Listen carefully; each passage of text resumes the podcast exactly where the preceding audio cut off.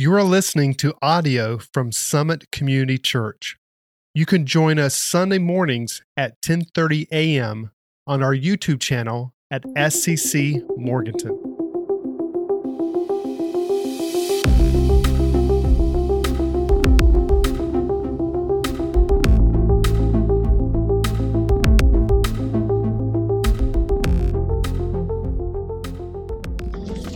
Good morning.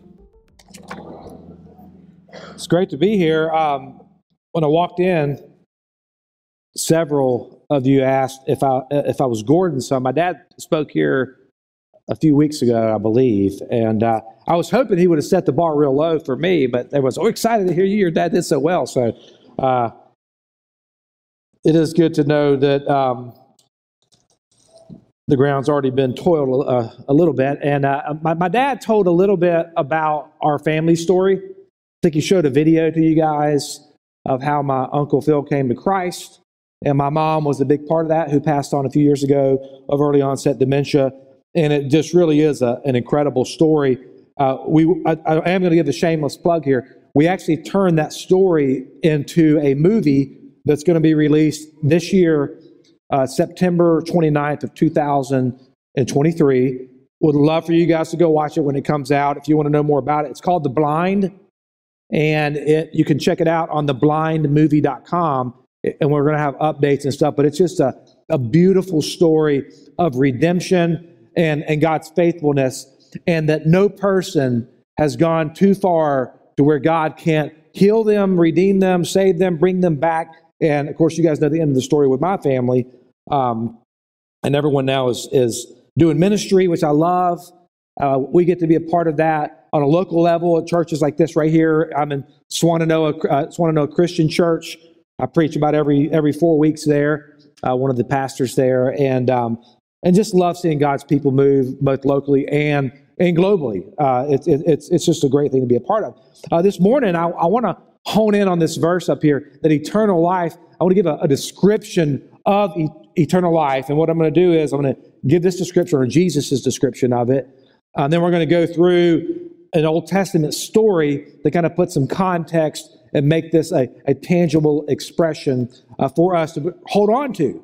Um, notice here behind me that the eternal life, the way Jesus describes it, it's, it's a quality of life. It's, it's not just about quantity, it's a particular quality and, and I want to I want us to hone in on what is that quality of, of life that makes it eternal.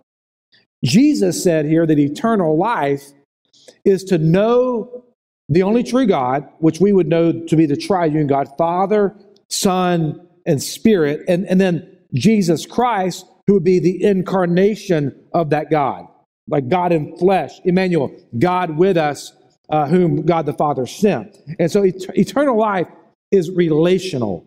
Eternal life is to actually know God in a personal way. And you say, man, wait, when does that happen?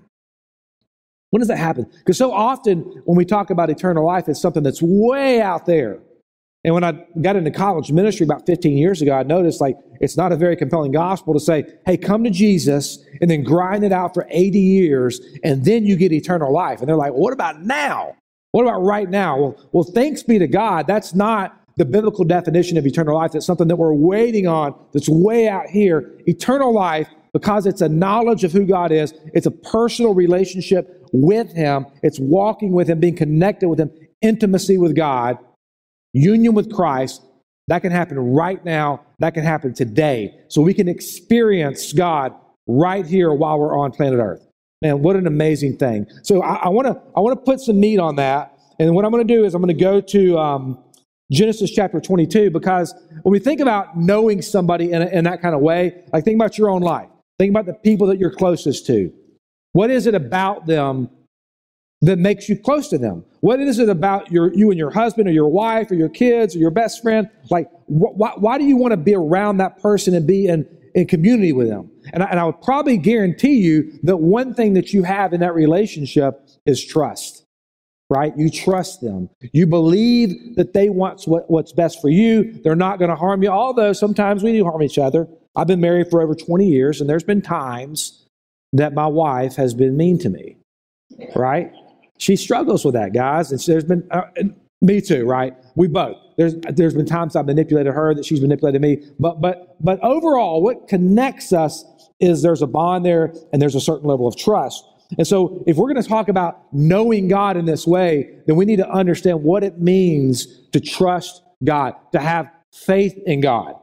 Because there's a difference between uh, uh, believing in God and then believing God. There's a big difference. And Abraham shows us that difference because he was the father of faith, the one that we look to. We want to model our faith after, after the biblical story of Abraham. How can I really put my trust in Jesus? Before we get into the story of Abraham, I want to read Proverbs 3, verse 5 and 6, which says to trust the Lord with all your heart and to not lean on your own understanding. In all your ways, acknowledge Him, and He will make your paths straight. This is not, by the way, a, a dismissing of understanding and intellectually pursuing God. What all he's saying here is, is that don't lean on your own understanding. Like in all your ways, put your trust in Jesus. But how do I do that? How do I put my faith, how do I put my trust in this God? As I said, it's not enough just to, to believe in God, because James chapter 2 says that the demons believed God. They be, you believe that God is one? James says, you do well. The demons also believe and shudder. It's, it's not enough to just to believe in God. We must believe God. How many of you in here believe that you got on an airplane in Charlotte to fly to Atlanta on a 45 minute flight, how many of you believe you would survive? Any hands? Yeah, we, we, we, all, we all believe that we, th- this is an acceptable fact to, to believe that most likely we're going to survive if we get on the plane. But to accept the facts is not enough to save you. If you really want to get to Atlanta in 45 minutes, what are you going to have to do? You're actually going to have to go to Charlotte, get on the airplane. You have an airport? You don't have an airport here, do you? No. So we're in Asheville. Or go to Asheville. You got to get on. You got to get on an airplane. You got to actually get on the airplane. You got to take a seat, and you got to believe that you got. You got to do it. You got to move. You got to go. And then if you do that, then you'll get to Atlanta in 45 minutes. And in the same way, if we trust in God, we must not just believe in God, we must believe Him, and then that must be followed up with action. Romans chapter 4 says it this way What shall we say then? Abraham, our faith, our, our forefather, according to the flesh, has found. And this is in the context of talking about faith and trust in God. What, what did he find out about this? For if Abraham was justified by works, he has something to boast about, but not before God. For this, what does the scripture say? Abraham believed God, and it was credited him as righteousness. Now, to the one who works, his wages is not, cred- uh, is not credited as a favor, but what is due. If you if you go go to work every day and and and uh, and you have an agreement with your boss or your employer, you get this thing every every two weeks, every month, or whatever the arrangement is, called a paycheck, right? If, if the boss doesn't pay you, how many, of, how many of you in here just like, oh, I'm good? No, no, you're, you're going to call your, your employer. If your paycheck doesn't show up, you're going to call to make sure that you get paid what is due because you earned that money that's owed to you because of what you did. So that's how it works when you're, when you're talking about a job. But to the one who does not work, but believes in him who justifies the ungodly, his faith is credited as righteous, just as David also speaks of the blessing on the man whom God credits righteousness apart from work. So, what does all that mean? Well, it means we can we can pursue God in two different ways. We can say, God, I, I, the humanistic route. I'm an employee. Um, raise my hands up with all my good works. God, here's what I've done. Now, now give me what I deserve. Of course, there's a problem with that, right? Because if you ask God to give you what you deserve, we know the biblical truth is that we all deserve death. Romans 6, uh, 323 and 623. For all have sinned and fallen short of the glory of God, and the wages of sin is death. So I'm not going to go to God and say, God, give me what I deserve. So I might want to choose plan B, which is the Christian response, which is I just say, God, I believe what you have revealed to me to be true. I believe it. I believe you're faithful. I believe you're good. Romans 4 16. For this reason, it is by faith in order that it might not be in accordance with grace, so that the promise will be guaranteed to all the descendants, not only to those who are under the law, but also those who are under the faith of Abraham, who is the Father of us all. In hope, against all hope, he believed. This is the story of Abraham. You guys remember the story. So that he might become the father of many nations according to that which he had spoken. So shall your descendants be. Without becoming weak in the faith, he contemplated his own body, now good as dead, since he was about a hundred years old, and in the deadness of Sarah's womb. Yet with respect to the promise, he did not waver in unbelief, but grew strong in his faith, giving glory to God, and being fully assured that uh, that what God had promised, he was also able to perform. Therefore, it was credited him as righteousness. Now, not for his sake only was it written that it was credited to him, but also for us, to whom it will be credited as those who believe in him who raised Jesus our Lord from the dead, he who was delivered over because of our transgressions and was raised because of our justification. So, so what is all that? Because that's in the New Testament. That's Romans chapter 4. That's Paul giving us Abraham as the example, as the prototype of how we are to, to respond to God in faith. And so, what, what does all that mean? Well, let's just back up a little bit to the Old Testament and let's, let's talk about what this promise is. Uh, Genesis chapter 15, verse 5 and 6 says, And he took him outside and he said, Now look toward the heavens, and I want you to count the stars if you're able to count them. And he said to him, So shall your descendants be. Now, think about that. That's a big deal to look up in the stars and, and to be able just to, you can't count them all, but if you could, he said, that's how many descendants that I'm, I'm going to give you. Well, we have a big problem with that because of what happened just a few chapters later.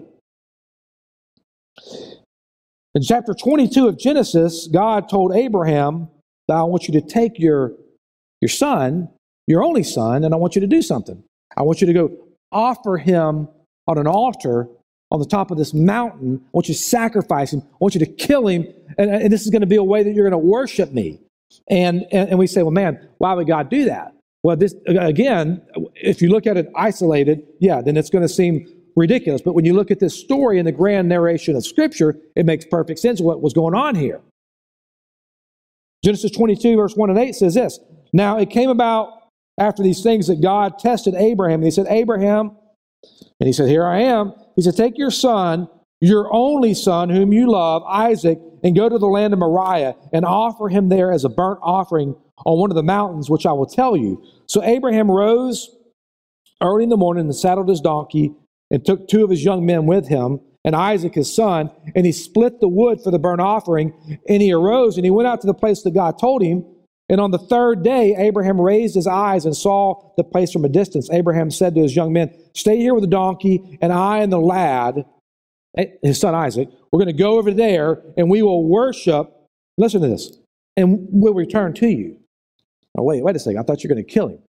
So you're already getting a little glimpse of what we're going to get to of, the, of, of what it means to have the faith of Abraham. Abraham knew he was going to sacrifice his son over there, but he also knew that he was going to come back. Abraham took the wood of the burnt offering. He laid it on, um, on Isaac, his son, and he, and he took his hand, uh, in his hand, the fire and the knife, and the two of them walked together, Abraham and Isaac. Isaac spoke to Abraham, his father, and he said, My father. And he said, Here I am, my son. And he said, Behold the fire and the wood, but where is the lamb for the burnt offering? And Abraham said this God will provide for himself the lamb for the burnt offering, my son. So the two of them walked together. Now, let's just stop for a moment with this story and let's just at least acknowledge the conundrum. This, there's a dilemma here, right? Does, does, anybody see the dilemma? Okay, I'm to back up a little bit further.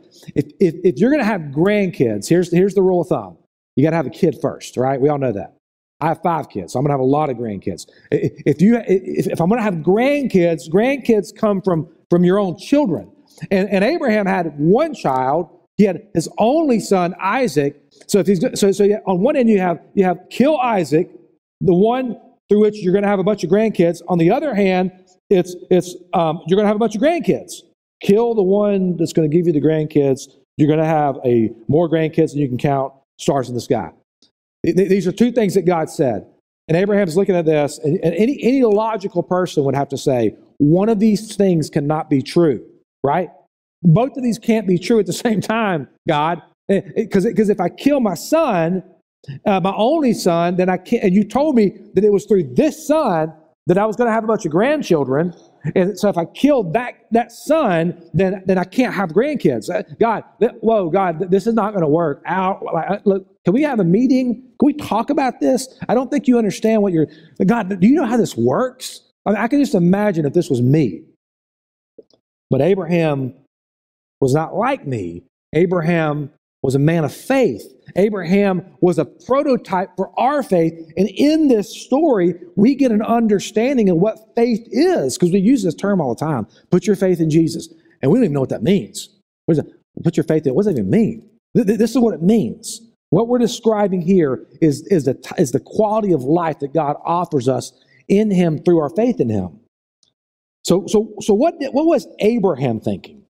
Well, first of all, we know that in his mind, he was trying to figure this out because he said this stay here with the donkey. This is in verse 5 of chapter 22. And I and the lad will go over there and we will worship and return back. So we're getting a glimpse of what Abraham's thinking, right? We're going to go do this. We're going to have this thing over here and then we're going to come back. Well, how is that even possible? How is it possible for Abraham to take Isaac over here, kill him, and then them both return? Abraham, I don't think you understand what's going on either. And we wouldn't know any further about his, his um, rationality of this if it hadn't been for the Hebrew writer, which further clarified in Hebrews chapter 11, verse 17 and 18. It tells us exactly what Abraham was thinking. By faith, Abraham, by faith, by faith, Abraham, when he was tested, offered up Isaac, and he had received uh, who, had, who he had received the promises. Think about that. He offered up Isaac, who had received the promises of having a lot of grandkids. He offered him up, his only begotten son. And it was he to whom it was said, In Isaac your descendants shall be called. Again, going back to that dilemma. I know, I know I'm, I'm being redundant here, but I want us to see the problem and the dilemma, and then I want us to see Abraham's solution. What was Abraham's solution? Verse 19. He considered that God is able to raise people even from the dead, from which he also received him back as a type. Whoa. Abraham reasoned that God would raise Isaac from the dead. So, in Abraham's mind, this is what he was thinking I'm going to go up to the mountaintop. I'm going to take the knife out. I'm going to put him on the altar. I'm going to plunge the knife in his heart. I guess I'm going to set the thing on fire, burn him up, and then somehow God's going to raise him from the dead, and then we're coming back down the mountain. Is that not awesome?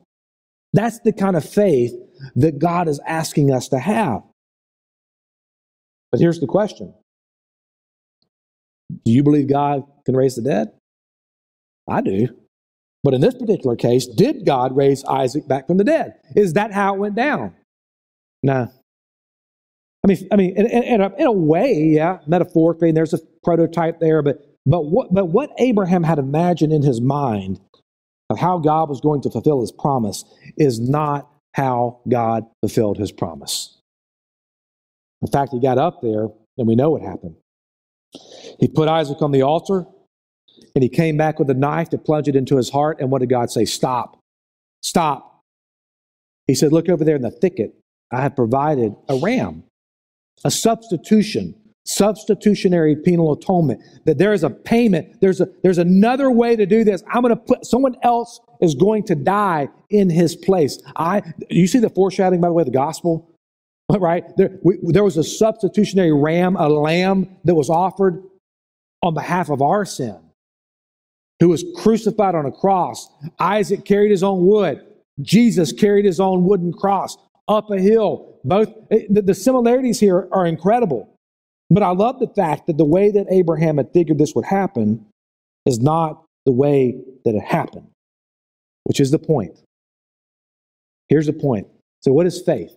Faith is not knowing how God is going to fulfill his promise, it's knowing who God is that he will fulfill his promise. You get that? I don't have to know how God's going to do things. You say, man, how is God going to get me out of this jam? Man, how is God, man, if I submit this part of my life over to Him, man, I don't even know how that's going to work, right? And you can imagine, and, and it's fun to try to guess how God's going to work. And sometimes we get it right. Most of the time we get it wrong, particularly because we can't fathom what God has prepared for those who love Him, right? But, but we don't know how God's going to do what God's going to do, but we can rest in the fact that God will do it. But how do I do that? How do I trust in that? How do I trust that even in the, I can't even trust the, the, the, the who, Zach. I mean, forget the how. I mean, I don't know. How do I, I don't believe that God really has my best interest at heart. And I'm struggling with doubt and fear and, and knowing that God's big enough or good enough. And I just, I don't know. I don't know how to deal with all that. I'm here to tell you, I like I my, my I'm a professional doubter. I have struggled with doubt in my life so much. Um, and and as I've walked with Christ for you know over 25 years now, I will tell you that the doubts that I had at 21 years old are I don't have those same level of doubts at 45. You say, why? What's changed? Well, I began to understand part of the scripture in Romans chapter 4. Verse 20 that gives us another way, kind of the how. How do we increase in that kind of faith? I want the faith of Abraham. I want to be able to look at things that seem impossible, and and and I'm and, but but I want to try to find how I man I want to try to guess how God's going to reconcile it, but I know God will because God is who He says He is, and I, want to have that kind of faith that Abraham has, but I don't. So what, how did Abraham get that? Well, uh, Paul tells us in Romans four.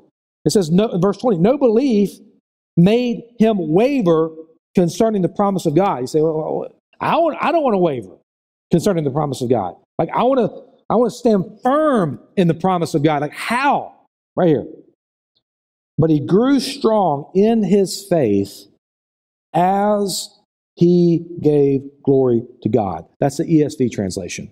And I love that translation because I love that, that one little word, as. Abraham's faith increased. Abraham's faith grew strong as he gave glory to God. So, what can I do? What can I do to increase my faith? You can give glory to God, even when you don't feel like it. You can give glory to God because, because the inverse of this is, is, is helpful in seeing this, which is when you don't give glory to God, think about your own life. Any, do we have any sinners in here? Just, I'm just curious. Do we have anybody in here who has done stuff that they're like, man, that did not, that was a, that was a bonehead move. Anybody besides me? Anyone indulged themselves in sensuality, drunkenness, uh, gossip, slander, all the acts of the simple nature. I, anybody in here that you said, I'm just going to go down that route?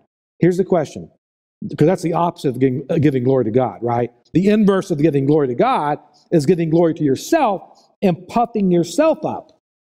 Yeah, serving yourself. So here's the question. You ready? This is profound right here. This is deep. How has that worked out for you? How has that worked out for you? We adopted a little girl. I didn't plan on saying this this morning, but I think I can share this with you. We adopted a little girl um, a couple years ago. Uh, she was born prematurely. Her, her birth mother was addicted to, to drugs um, meth, uh, Xanax, I don't know what else that she was on, um, doing everything else that goes with that lifestyle. And her birth mother, who we pray for and pray that God's going to move on in, the, in this situation one day. Her birth and her birth mother, birth mother did the right thing by choosing life. So we we hold her up in very high esteem, and, and our heart breaks. Our heart breaks for her because you know what she's done with her life. She said, I'm, I'm going to pursue pleasure at all costs. I, if it feels good, I'm going after it. And I'm telling you today that her life is in shambles. We had to test our daughter recently for hepatitis C and a lot of other things. And praise the Lord, she was didn't have anything, but it was but it was but it was because of this lifestyle. I said, man, when, when I when I just pursue what I want, I just go after it with everything that I have. Like, what does that look like if we were just if we were just to do that? And it doesn't look good. It doesn't look like life. What does it look like? It looks like death. It smells like death. And if you have any, if you know people that who have been uh, gripped by these things, then you know what I'm talking about. I lost my first cousin to a fentanyl overdose a few years ago. It didn't work out well.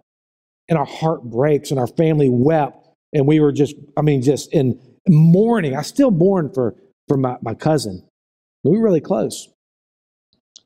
You say, man, that's the inverse of giving glory to God. So the opposite of that would be that I give glory to God and then I taste and I see that the Lord is good.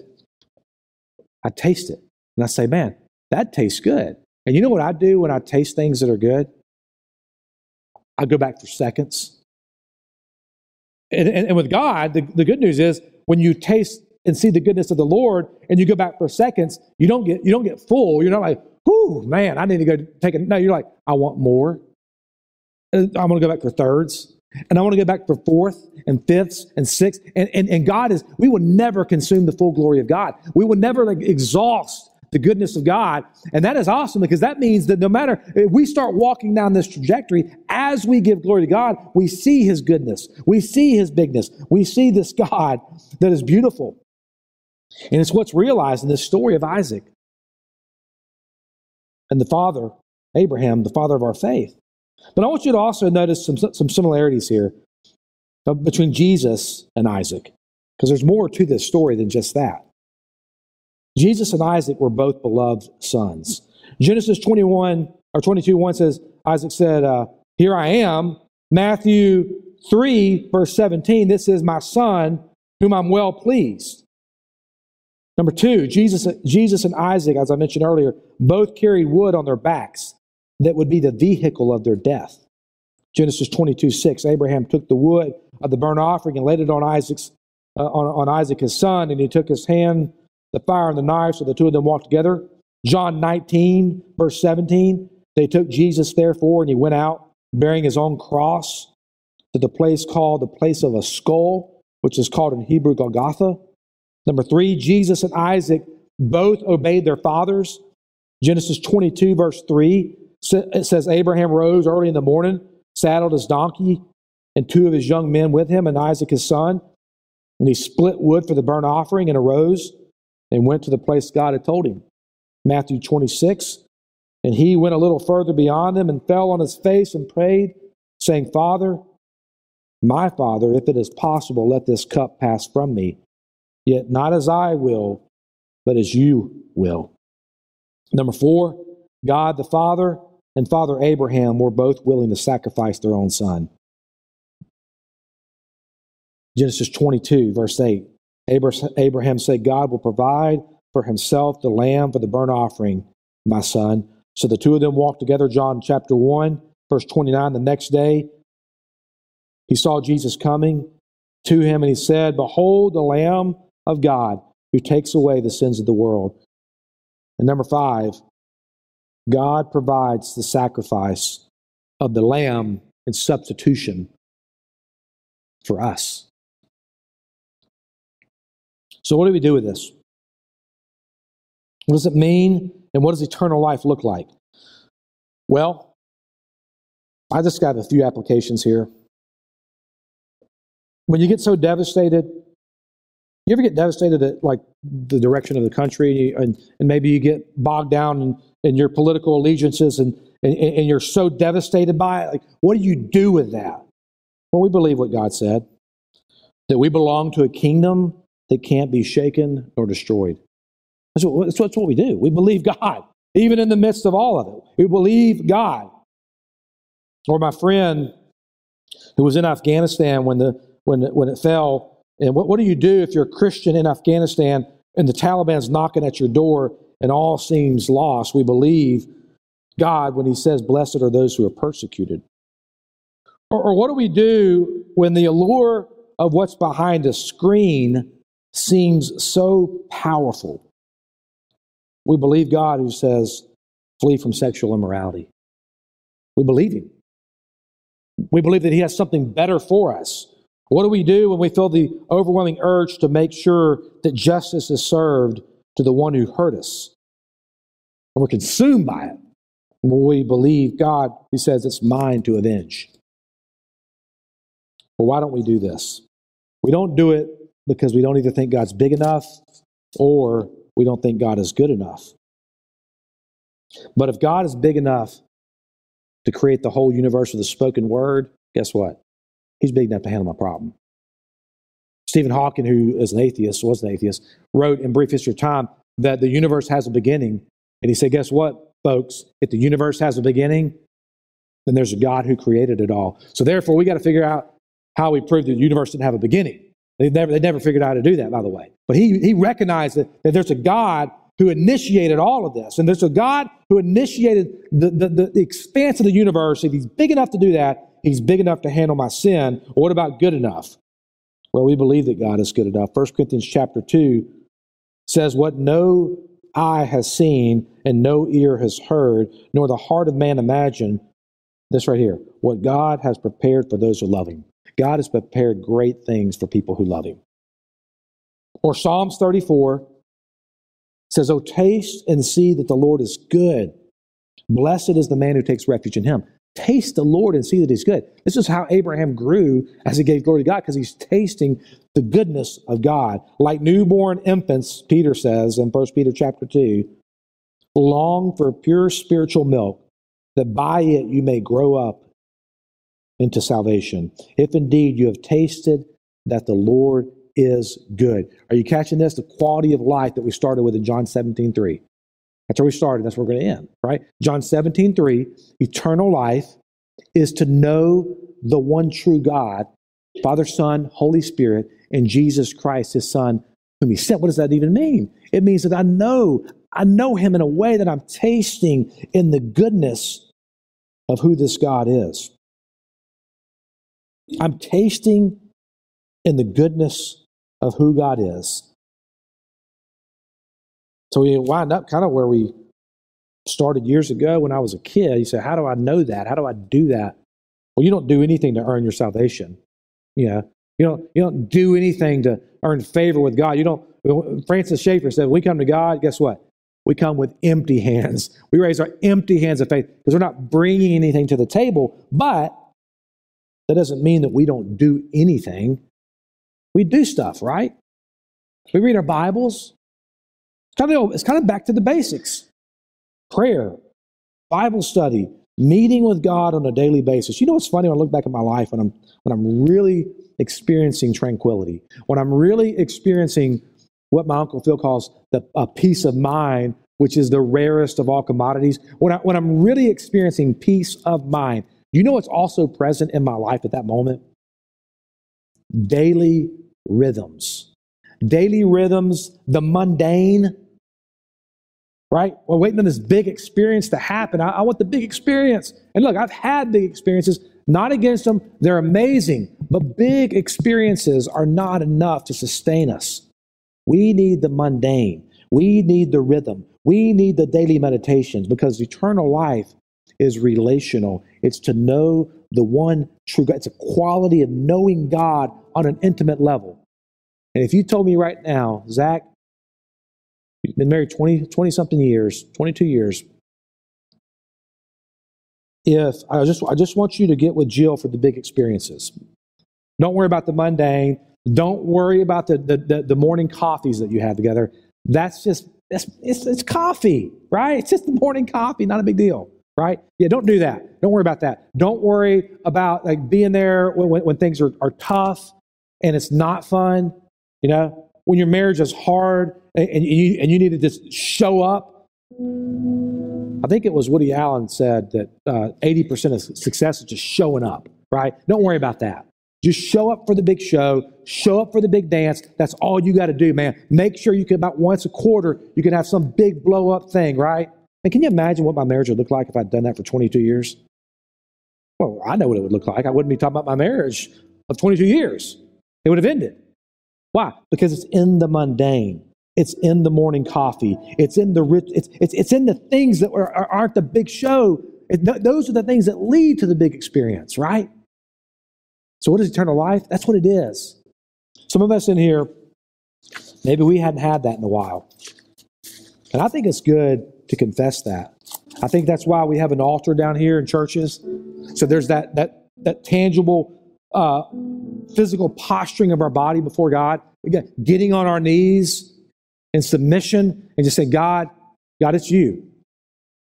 But if you're if you're here today and you're like, man, I, I just need to, I need to, I need to come back to just the basics of the Christian faith. There's an altar down here that's waiting for you to come down here, confess that to the Lord. I'm sure it happened in the first service. I saw someone come down here, another person came down and put their hand on and pray with them. I love that. That's the kingdom. That's the church, right? We're going to offer that time now. Thank you for tuning in to this week's sermon. For more information about Summit Community Church, please check out our website at summitchurch.me or on social media on Facebook or Instagram at SCC Morganton.